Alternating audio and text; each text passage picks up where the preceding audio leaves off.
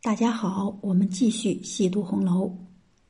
在《红楼梦》这本书里，一共写了有三十二个梦，其中最长的一个梦、最重要的一个梦，就是《红楼梦》第五回中贾宝玉在秦可卿卧室午休做的那场春梦。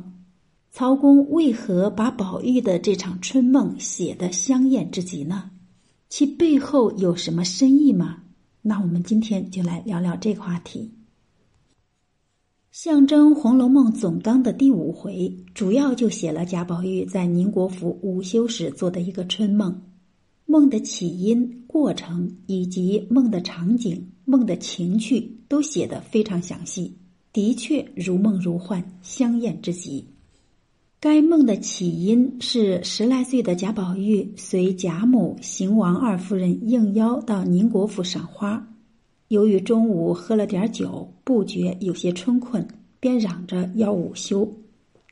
荣国府的荣大奶奶秦可卿先安排他去上房，但贾宝玉见房间有染离图，还挂有“世事洞明皆学问，人情练达记文章”，告诫要认真读书的对联，便不喜欢，要更换房间。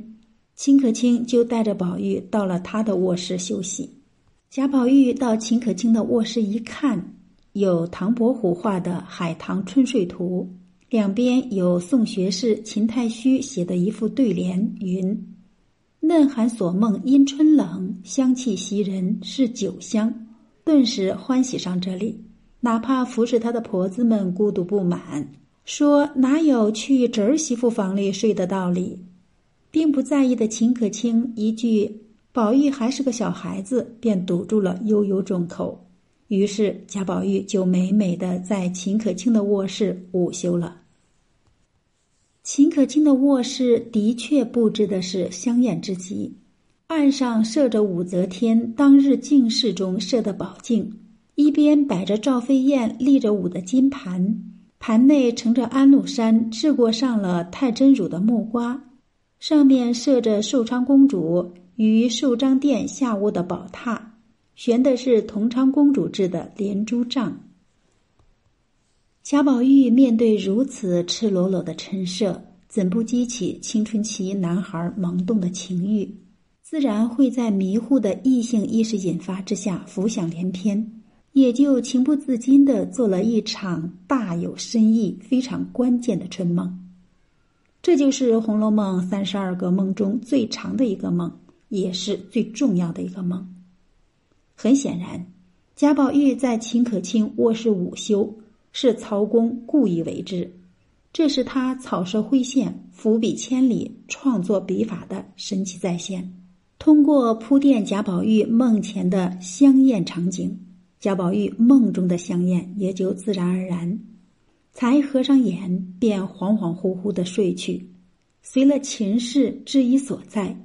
先听到一个女儿的歌声，又见着翩跹袅娜的锦幻仙子。就在锦幻仙子的引领下，贾宝玉在梦里体验了一把太虚幻境、离奇缥缈的香艳经历。《红楼梦》原文：未及细看薄命司金陵十二钗右副册、副册、正册若干美女判词和图画，便被仙子演了卷册。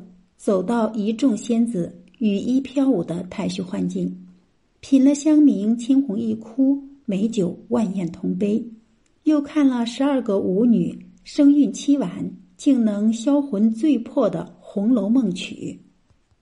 警幻仙子见宝玉痴儿竟尚未悟，便又引他到其鲜艳妩媚、有似乎宝钗、风流袅娜。则又如黛玉的妹妹秦可卿那里密授以云雨之事，还定位如儿则天分中生成一段痴情，吾辈推之为意淫后，旋即将他推入房中柔情缱绻。至次日，贾宝玉与之携手出游到一处黑金迷津处，遇夜叉海鬼脱身受惊吓，失声大喊。可卿救我时被惊醒，这一红楼长梦才宣告结束。可见，曹公如此浓重琢磨于贾宝玉梦游太虚幻境这场春梦，有意将他梦前与梦中的情形写得这样鲜艳，肯定大有玄机。我们从脂砚斋的批注就可窥见一斑，不仅点明是梦中景况细致，还侧批此梦文情顾佳，然必用秦氏引梦，又用秦氏出梦，竟不知利益何属，为批书人知之。原来曹公大书特书贾宝玉游太虚幻境梦前与梦中的香艳情形。并非无聊低俗的性描写，而是用心良苦、笔笔不空的神奇构思。先勾陈金陵十二钗薄命人生的总体框架，再通过贾宝玉与秦可卿梦中悖论的云雨之情，引出贾宝玉一梦长大的觉醒，从而归结《红楼梦》大指谈情、大指谈梦的主旨意义。即芸芸众生，谁不为情而活？一个“情”字，只叫人生死相许。若有情人终成眷属，该有多好！然而，腐朽的封建末世，更多的往往是情何以堪？世态炎凉，真的是人生如梦，万境归空。最终说到心酸处，荒唐欲可悲。由来同一梦，休笑世人痴。这就是曹公创作《红楼梦》用意之所在：借梦抒情，借梦叙志，由此展示封建末世形形色色的人间百态，揭示不堪的世情人情，鞭挞腐朽黑暗的封建官场和不公的社会制度。所以，曹公有意在第五回由幻境指迷十二钗。银仙老曲演《红楼梦》，点燃题眼，将男一号贾宝玉的这场春梦详写的香艳之极。不仅引经据典，将贾宝玉梦前的香艳写的诗意盎然，还将梦中的香艳体验写的是意蕴悠长，大有独领风骚的雅俗共赏，充满罗曼蒂克式的神话色彩。梦里，贾宝玉迫不及待翻看本省薄命司人物的情形，到晴雯、袭人、香菱等副册主角，及林黛玉、薛宝钗等十二位正册美女衬语式的判词图画，再到太虚幻境里的仙乐飘飘，《红楼梦》曲的悲音习习，无不显示金陵十二钗悲剧命运已然冥冥中注定。为贾府盛极而衰打开了一道解锁密码。事实上，原本对儒学，尤其是仕途经济不感冒的贾宝玉，又处在对异性好奇的青春期，喜欢猎奇《西厢记》之类当时不入流的禁书，尤其厮混于内围，标榜自成体系的女儿论：女儿是水做的骨肉，男人是泥做的骨肉。我见了女儿，我便清爽；见了男子，便觉浊臭逼人。自然，贾宝玉对漂亮女孩格外好感，喜欢到侄儿媳妇秦可卿香艳的卧室里午休，也就顺理成章，也就有了他梦游太虚幻境的香艳经历。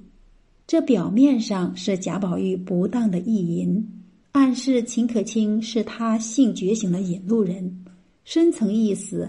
其实是警钟长鸣，人若过不了情关，看破不了情的真谛，不懂得珍惜情的美好，导致一生的荒唐与悲哀，便在意料之中。契合《红楼梦》大指谈情、大指谈梦的主旨，第五回贾宝玉在秦可卿卧室午休时做的那场春梦，也佐证了一个颠扑不破的道理。一切虚幻的荣华富贵，一切香艳过不了情关的缥缈人生，最终不过是大梦一场，如梦幻泡影，必然成为悲剧之源。好，我们今天就读到这里，下次再会。